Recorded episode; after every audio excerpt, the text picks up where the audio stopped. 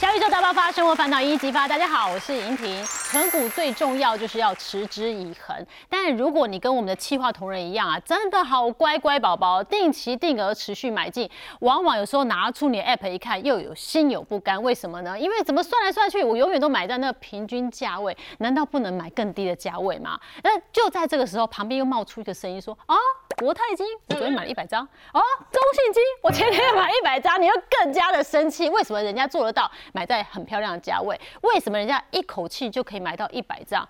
不用紧张，今天我们手把手的请出我们这个算是我们大家非常追崇的陈崇明老师来带我们好好来创造。我也要存一百张的金融股。好，那没问题的啊，小啊各位观众朋友，大家对。但是陈老师，你知道吗？因为我常常看网友留言，大家说一百张哥又在讲了。今天啊，给大概都买在低点，卖在高点，直接一百张，这其实一百张不多啊。然后一百张不多，有时候我还羡慕人家。那你说人家有的什么？台湾应该也有那个什么，帕加尼应该有了吧？哎，我们也很羡慕啊。对，对不对？所以说人是说，我们就有梦最美，但我们不断努力了哈。所以说大家看到说陈老师哎这个买一百张的话，其实我年轻的时候就存股票了。嗯，其实我上班二十五年，所以我已经投资了大概三十年了。我年轻的时候也是一张、两张、五张、十张，那慢慢的到一百张。是。那我也希望了，就是我将来有机会可以一次一千一千张这样子。真的太厉害了，可是你对那些大户来讲，一千张其实也不多啊。有些人一台跑车你也知道三四千万了嘛。是。那也有人上亿在买，对不对？是啊，都不一样的追求哦，所以不要再骂一百张歌。他现在出一本书跟我们讲，你也可以存一百张的金融股哦，养出了退休金鸡母哦，让你领息过好日子哦。我们今天也是手把手来解释哦。诶，在我羡慕陈老师的同时，或者是有些人在骂陈老师的同时，我们看看老师的方法，因为他从年轻时候五张十张慢慢存，他也是可以创造现在可以存一百一百的哦。我们看可不可行，自己可不可以做？我就先列出近期大家。存股啊，很喜欢定期定额的排行榜里面的几档股票，的了了了，我好多，我不可能一百张每个都买嘛，对不对？是啊。但是里面感觉比较亲民一点，叫金融股哦，里面好几档都是金融股哦。哦，所以说从这里我们来看哦，陈老师基本上觉得这些都是很很正确的投资了哈，那你就是用。时间去累积张数，这样。对我刚刚遇到陈老师说啊，大概率都一百张，一百张，那很羡慕。说我刚刚吃饭又买了一百张，叉叉金，等一下来分享。但我们刚刚就把我们这个定期定额排行榜里面这几个金融股，我们把它拉出来，好好来看啊，因为它就有分关股跟民营，对不对？是。就关股银行跟民营的金控哦，到底我们要怎么来选择？我们稍微了解它一下。哦，那所谓的关股啊，关股就是四金跟二银，四家金控，第一和库、兆丰、华南。那二银就是张银跟台气啊，这是二银。那除了这四间二银，基本上都是民营的啦。对，啊，都是民营的哈。那我们从这里可以看得出来，就是关谷它的优点就是它配股率很大方的。嗯。啊，比如说你看啊，像这个平均，兆丰来讲平均八十七趴，什么意思呢？啊，就是说，比如说你老公赚钱，薪水他。比如说赚一百万，每个月给你八十七万，八十七趴，好不好？开心哦，开心嘛，对对对。好，那民营的就相对小气哦。比如说你看像那个哎富邦，哦，甚至像国泰三十九趴，什么意思？老公赚一百万，给你三十九万，嗯，你会每天逼问他钱花到哪里？对呀，我买菜都不够哎。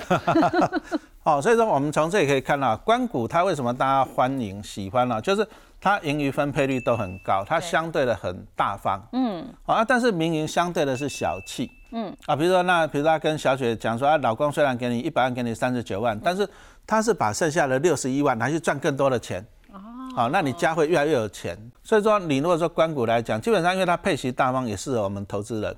对啊，但是它就是相对稳定，那也就适合比较说年年纪年长的，那你就是领息稳定的这种啊，比较适合。特别关股来讲，它防御性很高嘛，对不对？好啊，但是民营来讲，有时候获利会大爆冲，所以说我个人是比较喜欢民营的，获利会大爆冲，因为我们这样子赚到的价差的话会比较快一点，这样。对，好，但是我们除了看盈余分配率，其实殖利率也是很重要的哈，因为殖利率等一下会助攻让我们累积张数会快很多，所以我们来看民营跟关股。长期来看呢，长期来看，我们比较统计最近五年来讲，事实上关股还是相对大方的，就是它的殖利率，因为它配股率比较多。嗯，啊，所以都相对的，比如说你看了像这个兆丰金五点三五趴，注意哦，我强调是平均值哦，哈。哦，对，因为我看二零二二怎么民营多，好，这个我来讲。好，那你看这个相对的，嗯，好，相对它五点三五趴是什么？也就是说，你大概你投了一百万，你一年可以领到五点三五万的股利这样子啊。那民营的平均就相对较少。哎，那刚。小雪眼睛很，二零二二啊，你看它这个这么多都六哎。好，小雪眼睛很利哈，看到的这个比较高，哎，反而关谷的比较少。对。那这个原因很简单，因为二零二二大家想一想，那时候不是波动还蛮大的，因为美国大幅升息。嗯。好，那大幅升息，台湾大盘从一万八到一万二，有没有印象？哦，有。好，那股市波动很大的时候，大家会把钱放哪里？你觉得安心？关谷。嗯。所以说关谷的股价相对高，那相对高来讲，它的值率就下去了。哦，是。好，是这样子。那再来就是因为民营呢，相对波动比较大，比如说你看中信金那时候从三十块跌到二十块，啊，你看国泰从六十几跌到三十几，富邦也是，嗯，股价下去相对殖利率高，这第一个。那第二个来讲，二零二二年配的股利是二零一二一年赚到的钱，嗯，那二零二一年因为美国大幅降息，所以说你看到，哎，国泰跟富邦获利都创新高，都赚超过一个股本。嗯，中信也赚了快三块钱，获利都创新高。对，所以二零二一年赚很多，所以说二零二二年配很多。嗯，那配很多，所以说相对的让它值率拉高。好，那只是二零二二年就是因为那个疫情呐，防疫保单嘛，那再来就是因为大幅升级，哎。又让那个民营金矿的获利又下来了，股利，所以今年股利就不好看了。中信只有配一块，是，那国泰只有配零点九而已。对，好少，台新都多一点，对不对？对啊，对啊，哈，所以说，所以说我们从这里可以看到了，关谷就是一个稳定了。嗯，好，那民营相对的波动大一点，这样可能会有一些不一样议题会造成它的股价的波动啊，持利率的波动。可是那这样讲起来，纯股族就会说，我是纯股小白，我要专心致志的来做纯股的话，那我就朝关股来规划嘛，是这样吗？嗯，关谷金矿基本上也是 OK 的哈。那关谷金矿来讲啊，就是因为我们存股票，存股票就是一个很长期的过程呐。像陈老师存了三十年了，那我未来搞不好我要再存二十年。嗯。那我将来股票传给小朋友，我投胎去了，他们搞不好再存个五十年。哇。所以我们希望说，你买到的是一家你不用烦恼它会倒闭的公司。嗯。好，那关谷金矿会是一个好的选择了。嗯。那你存的重点就是一个，就是说。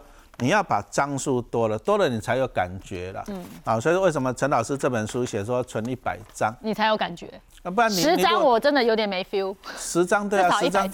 对啊，一百张你就有感觉。如果说配一块钱，一百张你就配到十万块。嗯，啊，你如果十张呢，你就真的是没什么感觉嘛。一万块。那当然，陈老师这样陆陆续续存，我存了三千张了，我就真的很有感觉了。哎，就是每年领股利可以买台双 B 这样子的，啊，就有感觉了。所以说张数多才会迷人。嗯。那你在存关谷金控，老师觉得有个三个重要的策略了。第一个，股价不涨就零股利。是。啊，其实投资哦，我一直觉得大家回到原点，什么的原点？你投资到底是什么叫做投资？嗯。啊，就是我看到一家公司很赚钱嘛，那我希望他帮我赚钱。嗯。所以这个才叫做投资啊，就像说巴菲特年轻。巴菲特六岁就在卖可口可乐了，那觉得可口可乐很好赚，所以说他就靠可可可口可乐帮他赚钱嘛，对不对？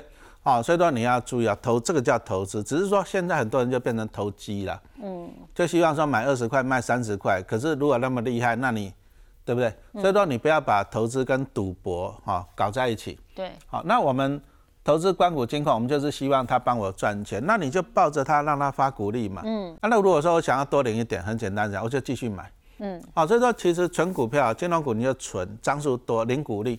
对，但是我们等一下要厘清，我们可不可以做到？因为陈老师做到，不代表我们可以做到。可是说起来，好像我们也是可以做到了。我们等一下继续来解释哦。那我们现在在讲关谷金控哦，呃，第二个策略是低价时候是最好的时机。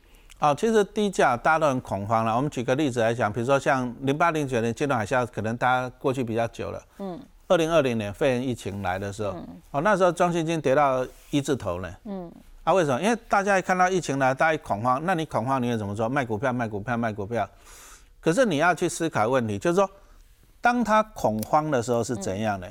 你要了解啊，疫情是让全球性的因素，不是说这家公司经营不善。对。如果说是公司的问题，那你你真的要把它卖掉。嗯。啊，可是它并不是因为它的问题，所以说我们从这个历史来看啊，第一个我陈老师拿这个第一金矿做一个例子。嗯。其实投资股票，关谷金矿有个迷人的点呐。嗯。它只要不会倒闭，不会倒闭，你就心里就很开心了。就像说你买一台车，哎，它不会它不会贬值的，还会增值的，是不是很迷人？哦，是是是。对不对？无敌的，对不对？好，那请问你关谷金控，你觉得倒闭几率高不高？不高。无敌啦，它不会倒闭呀。那再说，它有没有配息给你？像第一来讲，最少每年配一块钱给你，嗯，啊，这个是你可以得到的，那它也不会倒闭的，无敌的，便宜你就用力买嘛，嗯，啊，所以说你看啊，像这个是二零一五年、一六年那时候入股崩盘，对，那时候它它也跌啊，跌到了十四块多啊，嗯可是你想一想，那个入股大妈炒股入股大跌，关我们什么事啊？嗯，可是这就酝酿一个亚洲的金融风暴嘛，所以说股价跟着跌。对，可是它的获利还是维持住啊。嗯，那你看这样子股价这样一波下来，请问你是不是一个很好的买点？是。你如果那时候十四块敢买，你看这个二十八块你也赚一倍。哦。大跌的时候你要怎样？勇敢的给他多买一些。一定要勇敢的多买。用力买。好，那在时间是最好的朋友啦。有时候哈，有时候你如果哈看股票，你不要看太近。你如果用这种特写镜头去看，哇，这个是悲剧哦。你看这样子下来，这是悲剧哦。可是你用长镜、用广角镜头去看，哎。长线是一个喜剧啊，嗯，时间是最好的朋友哈，所以说时间拉长，把时间拉长，按你时间拉长，你张数就会多啊。比如说你存个一百张，存个三百张，那你会发现说，我光领鼓励我就很有感了，嗯，那很有感的话，那再来就是说时为什么时间是你最好的朋友？嗯，因为你平均买，你股债买，你相对便宜，再来他每年配股配息给你，你成本低嘛。成本低，你相对就安全。像陈老师中信金，我成本也很低啊，大概个位数吧，因为我买很久了。哦，哦，所以说成本低你就相对的安全。对，但我们有时候就会基于这个老师可以买成本低，所以我就会说，那为什么只有你可以买那么低，我们就买不了那么低？基本上呢，任何时间点开始，它都可以创造一个存股计划。even 我是一个小白，现在大家摩拳擦掌，想要来做存股，一百张起跳，我也在现在这个时间点啊，股价上来，我也有机会。老师可以帮我们举个例子。哦，其实你看一下，这里我们就讲到股价，刚刚讲到了股价不涨就领股息嘛，对。你看第一金，啊，第一个获利很稳定，然后配的也很稳定，嗯，那你就长期去持有它，便宜就买就好了。对。好，那你看啊，其实因为你看啊，它配都是一块一块一块一块，所以说其实就算你买的贵，你看这样一二三四五六，这样子你六年大概拿了快七块钱回来，嗯，那就算你买十七块，你成本变十块，嗯。好，所以说你不需要说你永远买在最低了，那神仙做得到而已。但是你只要不断的买，嗯，你就会一直降低你的成本。那我在这里，我拿和库金控来做一个例子，就是今天的重点呢，老师要教我们手把手跟他一样，一百张直接买哈。那当然一开始你要慢慢的做累积，用和库金来做例子的话，是二零一二开始嘛，对不对？哎，因为他二零一二零一一年成立金控嘛，那我们就假设啦你。小资主你就一个月买一张，嗯，好，所以说你到二零一二年除夕前你就有十二张，因为你一个月买一张，嗯，对不对？好，啊，你买了以后你买十二张，十二张他那年配现金股利零点五，嗯，一股配零点五，一张股票是一千股，所以一张股票给你五百块，嗯，那你十二张你可以拿到六千块，嗯，拿六千块你要干嘛？买回去，嗯，啊，你要买回去，那我假设你用那一年的平均股价十七块二买回去。然后你可以买三百五十股零点三五张，那你是不是就多了零点三五张了？对。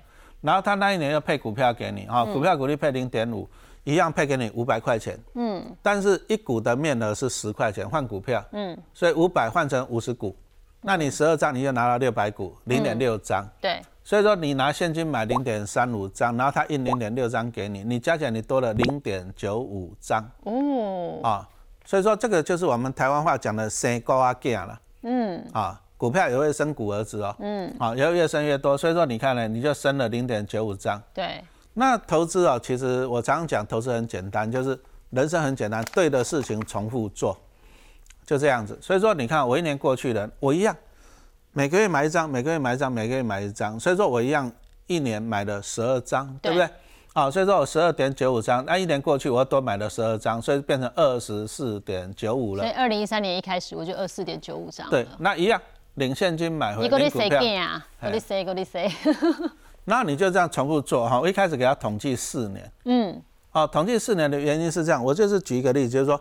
好像我以前我在看我们新家在盖的时候，我一开始都是挖地基嘛，嗯，挖地基要挖好一阵子嘛，那等到它盖好，通常都好几年，嗯，对不对？那我就比如说，我就举个举四年来做一个例子啊，这是告诉大家说，投资股票你要耐心呐。对，好，那你看四年过去了以后，结果你看累积到多少？五十八点七。嗯，可是这里有个问题哦，一个月买一张，一年买十二张，四年我买多少张？四十八。嗯，那为什么变成五十八点七？因为它十张哦。配现金，你买回他印股票给你，哎，你多了十点七张呢，嗯，那什么意思？你知道？就是说你永远有十点七张的股票在孝顺你，嗯，这多了十点七张，他每年都配息给你，对，你是不是永远就多了？这第一个。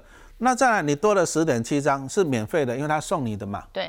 请问你的平均成本有没有降低？降下来了。对呀，所以说你不需要买在最低，没有人可以买在最低了。嗯。但是你不断的买，那你不断的靠股利买回，他印股票给你，你的成本就会不断的降低，不断的降低。所以有人说啊，老师啊，一百张、三百张好像很难。我我年轻的时候我也觉得很难。对。所以我年轻的时候，我那时候目标先存一百张。嗯。可是等到你存到一百张，你就想要两百张，你就想要三百张，越来越快了。哎，真的是越来越快。为什么？你看我存了五十八点七张，那这五十八点七张会不会配息给我？会。对啊，那那就不断的配，继续升高啊。所以你看，我钱是不是越领越多？对，还是越买越多？对，啊高啊减越升越多。你再过两年就九十六点零九张了，那这已经快一百张了。那你看一二三四五六，才六年呢。六年，那六年理论上你是买七十二张哦。对。那九十六张等于多二十四张免费的。嗯。那你看就这样持续做，持续做。那你看我们就持续做，做到这里。啊，比如说，这是我们去推的、推测的，嗯，对。那当然，后面的我还是要预估了，后面配多少钱预估，因为还没有发生嘛。嗯。可是你看啊，这样算出来就三百零九点六二张，三八丢了。哎，哇！我我们做什么事情？二零一二到二零二五啊，也才十三年。十三年呢？我就有三百张合库金了。对啊，那你你看，你有三百张合库金来讲哈，嗯，那它其实它配的也都稳定的啊，比如说就配个零点三左右，那零点七左右的现金。三百张合库金非常迷人，但是大家或许会想说，哎，那我可不可以一百张就先跑去另外一个一百张，再来一个一百张，我做不一样的搭配组合？哦，那这个就是我讲到了，就是其实哦，很好玩哦，嗯。啊，就是有时候我去演讲，那时候网友啊粉丝来看到我说，哎，老师你帮我看一下我的投资组合。那 A P P 打开，结果一看，哇，几十档股票。嗯。我自己看了我都眼花缭乱了，几十档。那问题来了，他几十档，这个一张，那个两张，那个五百股。哦。他就是看到一个就爱一个，那看到人家讲就去买，那其实这样就没有意义了。嗯。就是你买的太杂，嗯，太杂来讲，你自己没办法去管理呀。那再就是说，你买的太少，你买的太，哎，这个涨二十趴嘞，没感觉。你才二百股，哦，那有感觉吗？一点点小零碎的碎碎碎的银子，没感觉。所以我们要的就是说，你要怎样？先集中。我常常讲说，你先集中，先集中到一定的量，嗯，啊，比如说我们先存一百张，对，那存一百张你就有感觉了，哈，先存一百张，哈，所以说先集中，然后再分散这样子啊，那。这里就举例一下了，那变化一下我们刚刚做法，十三年三百张的合库金，我们现在中间给它跑票一下，可以哈。那这个讲一个观念，嗯，讲一个观念就是一开始你看我们一开始存，那你只能靠你自己的薪水，对，存一百张，一个月买一张，慢慢买买买。刚刚看到第六年，第六年，啊啊第六年，那你你就只能靠自己薪水，你就乖乖靠薪水去买，那你第六年你就九十六张一百张了，嗯，那你觉得你想说啊我换一下，因为你每次都吃牛排也会腻嘛，对不对？好，你换一下哈，那这里比如说你就换第一斤，嗯，可是你这时候再存第一斤，你会快咯，哦，因为你拿自己的薪水，我们刚刚讲说你每个月买一张嘛，对，那你第一金一样你自己买一张，但是你不要忘记了，你已经有一百张的合库了，哦，那一百张的合库，按照它过去大家都比如说配零点七现金，一百张就给你七万块，嗯，那七万块来讲，你大概那个第一就可以买个三张，嗯，然后合库它印股票大概配个零点三左右啦，过去。那表示说，它也配三张合库，嗯，一百张配三张，那你三张把它换来第一也可以，你要多三张，哦，所以说你就是有了第一，第一会帮你去养合，哦，讲错了，你有合库，那合库以后你会帮你去养第一金，嗯，就是说你有自己的现金薪水了，对，然后再来呢，这一百张合库又要再出一笔钱，跟股息，又出一笔钱，那帮你养第一，那我请问你。你养第一的速度会不会增加？会快很多。你之前养合库一百张，你花六年，这个搞不好花四年就好了。嗯，好，啊，你等到你这个花四年，你又养了一百张了，哎，你继续养兆丰可不可以？可以啊。那你是不是有一百张和库跟一百张第一出钱帮你养？那你养一百张兆丰会不会更快？嗯，好，所以说有时候，有时候当网友常问说啊，老师你这样子存个一两千张、三千张，哦，我这辈子存不存得到？其实你不要想那么多。嗯，啊，我常常讲说，存股票是自助，嗯，然后讲天助，是自助人助了，嗯，啊，比如说你看，你这个靠薪水自己去存一百张，这个是自助，嗯，但是等到你存了一百张以后，你再去存第一金呢？哎，这一百张合库金会发股利来帮你存，这个就是人助了。对，自助跟人助。好，啊，你只要越存越多。好，啊，你看等到我一百张兆丰金存完了，那你说啊，那我我换一下，因为这个都金融股嘛。对。我换一下，比如说买个零零八七八，它大概有六六成是电子股啦，那这样子就可以做一下配置嘛。产业别做一点区隔。那你看你在存一百张零零八七八的时候，哎，你有何库第一跟兆丰出股利给你存呢，哎，会不会快？会快非常非常多，对不对？好，越来所以说后面真的就是火箭升空哦。嗯，所以有时候存股票会上瘾，你就越存越多，越存越多，到最后你就欲罢不能。所以老师书上也谢谢会诊一下，就是你的重点从薪水，接下来你有鼓励跟你一起打拼，然后再来呢，我们现在都是在讲金控股嘛，三档嘛，养出三百张，但我可以做分散，你可以把 ETF 放进来啊，做一些不同的呃产业别的分散，然后再来就是用时间来帮我们重复做，一直做一直做，就一百一百一百低消，一直加加加就破千张，就是你买一百张的速度会越来越快的意思。嗯，那如果说很多人在存金融股的过程当中，他也觉得说，那有没有可能中间让我有点小小的确信，赚一点点价差，这有机会吗？好，那你要知道价差，那你要算股价，嗯，你要算出来什么样的股价是合理的，好，总是要算一下嘛，对不对？好，那我就拿一个像兆丰来做一个例子，好，那兆丰来讲，为什么拿兆丰？因为它过去都是很稳定的，配息很稳定，嗯。啊，大部分都是以现金股利为主，嗯啊，那这样子以股利为主来讲，我们可以用直利率法来评估，啊，那直利率法怎么评估啊？第一个，你就去抓它最高、最低跟平均股价，那这个 Google 就有了，这个不要问我啊。那这个我们就拿二零一九年来做一个例子，嗯，二零一九年配一点七，好，那它股价这么多，好，那你把一点七除以股价最高，注意哦。股价最高的时候是殖利率最低的时候哦，就五点二三啊。那当然，股价最低的时候是殖利率最高的时候。嗯。然后我们不要只算一年，为什么？因为你看，好像兆丰金去年就不好。对。啊，因为去年它就是踩到防疫保单这个雷。嗯。啊，那所以说配就配很少，就是配一点三了。啊。嗯。那因为踩到防疫保单，你也不要只抓一年，你抓一年就容易被误导。所以说，陈老师习惯抓五年，然后五年我就把它平均起来。嗯。那平均起来，我就得到了三个数字啊，就是它过去五年最高的值率是五点八一，嗯，好，那最低是四点三一，那它的平均值率是四点九四啊，那我要的就是这些这三个数字，嗯，好，这三个数字是我我需要的，就是说这个就是它过去五年的表现呢。我常常讲就是说啊，自己跟自己比啦，嗯，就这样说，你每天开这台车，哎，今天上路就是不一样，你一定感觉得出来，对，对不对？哈？所以说这个就是拿它自己跟自己比。啊，所以说我就抓最近这五年这样子来抓哈。嗯，好，那殖利率抓出来，我们就是要去反推什么时候才是我们进场的时间点。好，那反推你还是要预估。嗯，好，为什么要预估？因为明年还没有发生。对。好，那我们首先殖利率，什么叫殖利率？就是股利除以股价。对。所以殖利率就是有三个要素：殖利率、还有股利跟什么股价。价。那折利率我们刚刚算出来三个了，对，过去五年我们算出来三个了哈，我们算出来在这里，最高跟最低还有平均，嗯，对不对？对。那我们还欠一个叫做股利，对，我们还欠一个股利，嗯，好，那当然今年获利不错啦，今年前八月就是大概赚了一点七九，所以说今年大概赚个两块五没有问题，嗯，好啊，但是两块五这个就比较麻烦，就是说，那他会配多少钱？这个要预估。对，啊，配多少钱？嗯，你如果说按照兆丰金它过去的盈余分配率大概是八成，嗯，所以理论上赚八成你要配两块钱，但是兆丰金你看它最近这几年它都配股票，嗯，啊，去年配零点二五，今年配零点零八，配股票股利表示它想要保留现金，对，来增加它的资本市足率，啊，所以说我就预估它不会配那么多，那到底会配多少？你看嘛。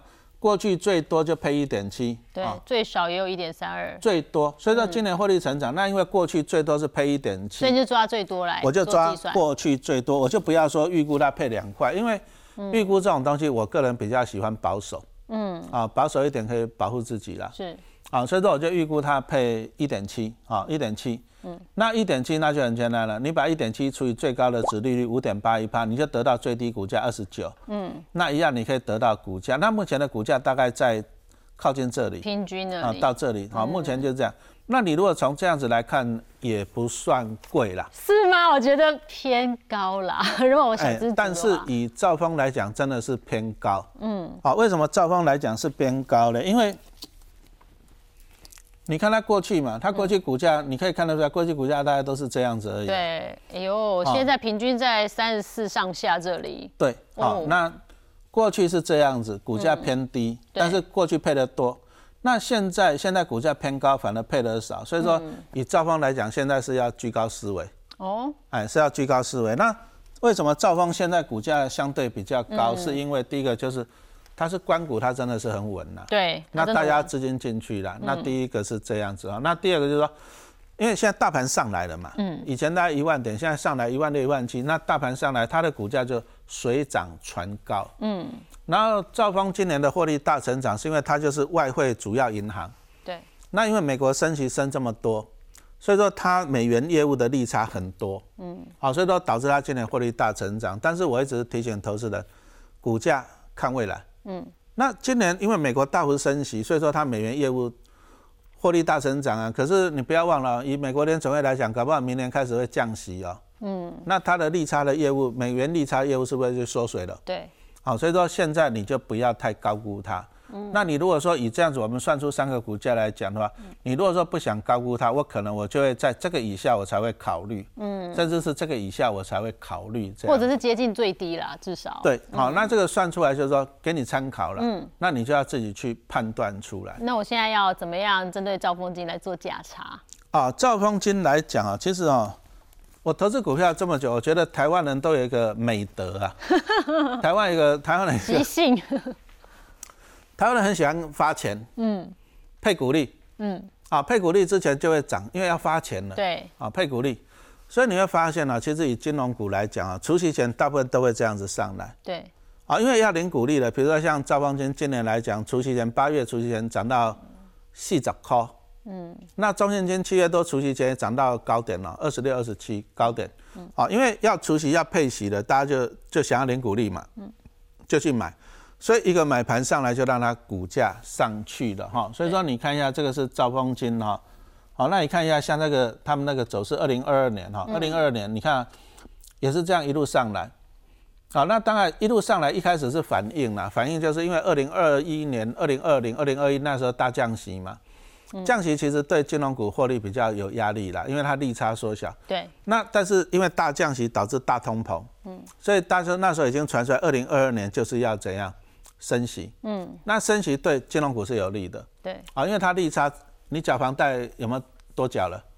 从去年升息开始有多缴了？有有有被升息，有多缴了，对不对？对，哎，按你多缴就表示银行多赚，多赚，银行就开心，嗯，所以在二零二二年初是反映这就美国要升息反应，嗯，所以金融股涨了一波，哦，兆丰金涨到四十五左右吧，哦，但是后面就是因为俄乌战争开打，嗯，啊，那科战争开打，大盘下来。然后赵方军又很聪明，他去卖防疫保单了，嗯，啊，又赔了一屁股，啊，所以说后面就这样反应，就是又这样反应下来，嗯，啊啊，但是你看啊，其实你看啊，四十五块来讲啊，配这样子来讲，殖利率太低，三点六八，其实这时候你就要跑了，跟酸哦，殖利率就告诉你你要跟酸，好，那你如果说那时候有酸，嗯，你除夕要买回嘛，嗯，我们就是除夕前酸，除夕要买回，那你看啊。四十五、三十五，你你赚十块价差呢？嗯，啊，但是你如果放的零股利，你就赚一点六五，没好。对啊，那你零一点六五，你要缴所得税的。对。那当然是不划算。股利，对啊，还被课后代健保。所以重要金融股的这个特点，除夕前，除夕前高点要酸，跟酸，除夕要买回，嗯，那你会赚更多啊，哈，所以说。那你看它最后就一路跌跌到二十八点四，哎，小雪，你看一下这二十八点四有没有像很接近我们刚刚算出来最低价二十九？哎，有没有很接近？好接近哦！所以每年兆丰金它都有一个 tempo 哦，它的股价的上啊下啊，其实它的节奏还蛮明朗清晰的。这个有两个特点，第一个就是看我们台湾一些会计的会计的时程啊，就是说一般上市公司来讲啊，它都是在每年三月底以前要公告去年的年报。对。啊，那公告年报完了以后，接着在四五月大概董监会就是决定要配多少息，嗯，五六月开股东大会啊，可以领纪念品了，嗯，那这的六七八月就开始除息了，所以你看是这样一连串过来的。那个金融股它每个月都会公告它的获利，啊，所以说基本上年初你已经知道它多少赚多少钱了，那你也可以开始预估它的会配多少钱了。所以你会发现了，每年都是这样。你看啊，就是年初、年初、年初、年初股价就会开始酝酿上涨。啊，这个就是反映我们刚刚讲到，就第一个他已经知道配要赚多少钱，要配多少息了。对。那特别是越靠近除夕前就越会涨，因为零股利的买盘进来了嘛。其实哦，投资股票你就自己跟自己比，你看它有一个通性，你看陈老师都抓一月，就年初嘛。嗯。那大概抓六七月，为什么六七月？因为它大概就是七月除息，所以我们就抓六七月啊，就这样子抓。结果你会发现呢，哎，都有一个惯性。嗯。你就年初买。嗯。啊，按照除息前把它卖掉。啊，你看了，你看它配股利都一点四、一点五、一点四、一点五。嗯。所以说兆丰金大家喜欢是喜欢它配钱稳定了。对。啊，啊也还不错，殖利率我们刚才算出来也到五六五五趴左右，对不对？嗯。但是你如果说顺着它去做价差，哇！你看你这个赚三块多，这赚五块，你赚这个赚两块多，是不是都超过股利？很 juicy 哦。所以说你会发现啊，其实你你做价差你赚更多了。哦，常常也有网友跟我讲说啊，老师你不是讲存股啊，为什么自己在做价差？嗯，其实回到原点，你为什么要投资股票？我不是为了存股，我是为了赚钱嘛。是是是。回到原点嘛，所以我管你我是零股利还是做价差，只要有钱我就要嘛。嗯，这个才是原点呐。所以说我们这个是我们的一些哦跟大家分享的这样子。我们是希望你赚更多了。嗯。除非啦，你你真的手上几千张，那你存就好了。嗯，但是你做小资主来讲，你做价差你会赚更多，为什么不赚？对。对，而且你有价差之后，你有更大的底气，你可以再去买更多的招风金、买和库金、买玉山金、买中国信托、中信金，买一大堆，你就把它包山包海吃把费嘛。对对对，富邦金啊，因为那个叫做多赚的，多赚拿去再投入其他的金融股也不错，或者是 ETF。